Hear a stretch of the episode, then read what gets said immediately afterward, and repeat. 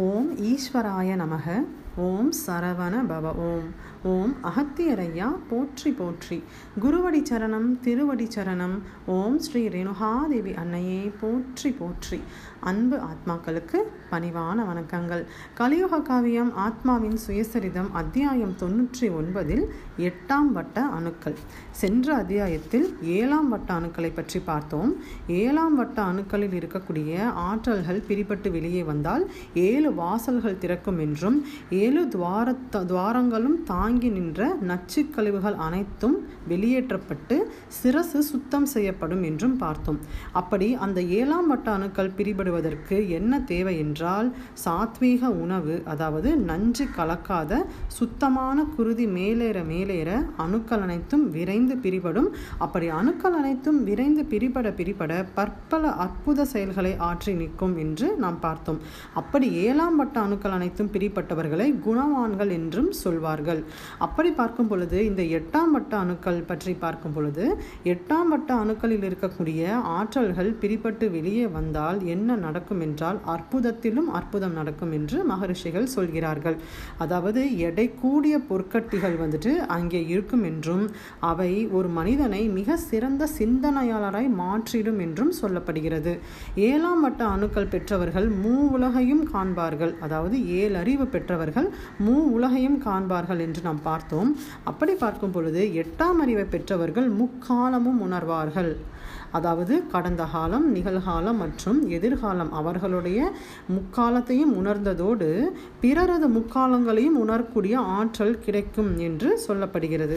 அப்படி பார்க்கும் பொழுது எந்த ஒரு மனிதருடைய முற்காலத்தையும் ஒரு ஞானி ஒருவருக்கு சொன்னாலும் சொல்லலாமே தவிர அவருடைய எதிர்காலத்தை யாருக்கும் சொல்லக்கூடாது என்று மகரிஷிகள் இருக்கிறார்கள் அதற்கு என்ன காரணம் என்றால் ஒரு மனிதனுடைய எதிர்காலம் அவருக்கு முன்பே தெரிந்துவிட்டால் அவருடைய சிந்தனைகளும் செயல்களும் செயல்பாடுகளும் அனைத்தும் குறைந்துவிடும் என்றும் தன்னுடைய காரியம் வந்துட்டு நம் செயல்களால் மட்டுமே நடக்கிறது என்று நினைக்கும் பொழுதே அந்த மனிதனுடைய ஆற்றல்கள் அனைத்தும் பிரிந்து வெளிவரும் என்றும் ஆனால் முன்பே தீர்மானி தீர்மானிக்கப்பட்டது தான் நம்முடைய எதிர்காலம் என்று தெரியும் பொழுது எந்த மனிதனும் செவ்வனே செயல்பட மாட்டான்.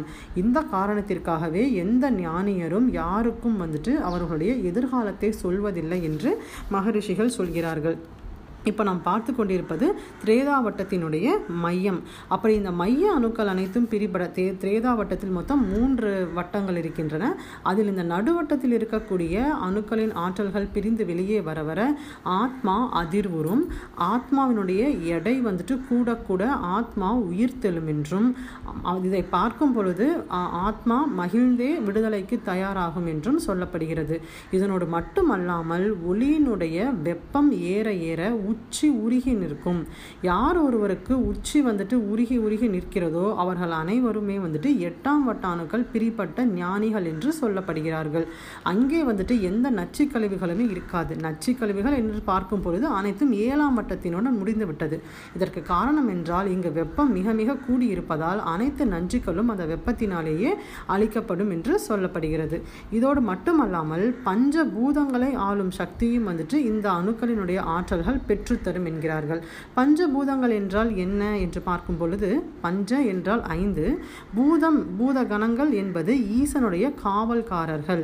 அதாவது நிலம் நீர் காற்று வெப்பம் ஆகாயம் இந்த ஐந்தினை கடந்தால் மட்டுமே நம்மை படுத்த ஈசனிடம் நம்மால் சென்று சேர முடியும். இந்த ஐந்து மட்டுமே ஈசனுடைய முதல் படி காவலர்கள். நிலத்தை நாம் சுவாஸ்தி நாம் ஸ்பரிசித்ததுண்டு. நீர் காற்று நீர் காற்று வெப்பம் இவையும் கூட நம்மால் வந்துட்டு உணர முடியும். ஆனால் ஆகாயம் என்ற உணரை நம்மால் உணரவே முடியாது. நம் கண்களை கொண்டு மட்டுமே ஆகாயத்தை காண முடியும். அதனாலேயே வந்துட்டு விழிகள் வந்துட்டு இருக்கும் அனைத்து உறுப்புகளிலும் பார்க்கும் பொழுது விழிகள் மிகவும் சிறப்பு வாய்ந்ததாக கருதப்படுகிறது. அதற்கு காரணம் ஒருவர் தன்னுடைய விழிகளை கொண்டே ஆகாயத்தை வந்துட்டு நோக்க முடியும். இது போன்று கடமான எடை கூடிய இந்த காவலர்களை வந்துட்டு மிகப்பெரிய உருவங்களை கொண்டவர்கள். நாம் வெளியே நிலங்களை பார்க்கிறோம் நீரை பார்க்கிறோம் காற்று ஆகாயம் இதை அனைத்தையும் கடந்து இருந்து மேலே செல்ல செல்ல செல்ல கடைசியில் சூரியன் சூரியனுக்கு நடுவில் இருக்கக்கூடிய ஈசன். இது நாம் வந்துட்டு வெளியே பார்க்கக்கூடிய இந்த நிலை. இதுவே இதற்கு வந்துட்டு ஒரு உள் அர்த்தமும் உண்டு. அதாவது நிலமாகிய அணுக்களை விடுவித்து ஆற்றல்களை பிரித்தெடுத்தவே அந்த அணுக்கள் அனைத்தும் உறங்கிவிடும். அப்பொழுதே நீராகிய குருதி நீர்த்த குருதி மேலே ஏறும். அப்படி நிலமாகிய அந்த நிலமாகிய அணுக்கள் அனைத்தையும் உறங்க உறங்க வைத்த பின்னர் நீராகிய இந்த குருதி மேலே ஏறும் பொழுது அதில் இருக்கக்கூடிய காற்றே திரேதாயுன யுகத்திற்கு உணவாக மாறுகிறது. அதன் பின்பு இதை முடிந்து வெப்பம் அதிகரித்து இறுதியில் ஆகாயத்தை சென்று அடையும் பொழுதே இந்த குருதி வந்துட்டு மைய அணுவை சென்று அடையும். இதுவே வந்துட்டு இதனுடைய உள்ளர்த்தம் என்று சொல்லப்படுகிறது. அதாவது நிலமாகிய சத்தியயுக அணுக்கள் நீராகிய குருதியில் படர்ந்து காற்றின் வேகத்தோடு வெப்பமான பொற்கட்டிகளை சுமந்து ஆகாயத்தின் மையமாம் ஆத்மானுவை சென்று அடைய வேண்டும். இதுவே வந்துட்டு நமக்கு உள்ளே நடக்கக்கூடிய ஒரு செயல். இந்த செயல் நடக்கும் பொழுதே ஒரு மனிதனால் முழுமையான ஆத்ம விடுதலை பெற முடியும் என்று சொல்லப்படுகிறது. இவ்வாறு பஞ்சபூதங்களையும் அடக்கி ஒரு சேர ஆண்டால் மட்டுமே மையத்தை சென்று அடைய முடியும். அதுவே ஈச நிலை என்றும் ஈர்ப்பு நிலை என்றும் சொல்லப்படுகிறது. இது போன்று யார் ஒருவரால் முக்காலத்தையும் அறியும் அந்த ஆற்றல் பெறுகிறார்களோ யார் ஒருவர் பஞ்சபூதங்களையும் அடக்கி ஆளும் அந்த ஆத்மை பெறுகிறார்களோ அவர்களே வந்துட்டு முக்காலம் உணர்ந்த ஞானிகள் என்று சொல்லப்படுகிறார்கள். இந்த மு ஏன் இவர்கள் வந்துட்டு பஞ்சபூதங்களை அடக்கி ஆள வேண்டும் என்றால் அப்பொழுதே அந்த ஞானிகளால் ஒரு மனிதனை பார்க்கும் பொழுது அவர்களுடைய சிரசில் இருக்கக்கூடிய நிலமாகிய அணுக்களை பற்றி நன்கு அறிய முடியும். அந்த நிலமாகிய அணுக்கள் வந்துட்டு எவ் எத்தனை அணுக்கள் பிரிபட்டுள்ளன எத்தனை இன்னும் பிரிபட வேண்டும் என்று பார்த்தால் மட்டுமே ஒரு மனிதனுடைய முக்காலத்தை ஒரு ஞானியால் உணர முடியும். அதோடு மட்டுமல்லாமல் அந்த மனிதனுக்கு எத்தனை வட்டங்களுக்கு குருதி பாய்ந்திருக்கிறது என்று இந்த ஞானியால் கணக்கிட முடிந்தால் மட்டுமே அந்த மனிதனுடைய எதிர்காலத்தையும் சொல்ல முடியும் என்று சொல்கிறார்கள். இதே போன்று அந்த மனிதனுடைய வெப்பநிலை எவ்வளவு இருக்கின்றன அவருடைய ஆகாயத்தன்மை எவ்வளவு இருக்கிறது என்று பார்க்கும் பொழுதே அந்த மனிதன் அவருடைய வாழ்வில் ஆத்ம விடுதலை அடைவாரா மாட்டாரா என்று ஒரு ஞானிக்கு தெரிய வரும். அப்படி பார்க்கும் பொழுது பஞ்சபூதமாலும் சக்தியும் முக்காலம் அறிந்தும் இந்த சக்தியும் ஒன்றோடு ஒன்று கலந்தது என்று சொல்கிறார்கள்.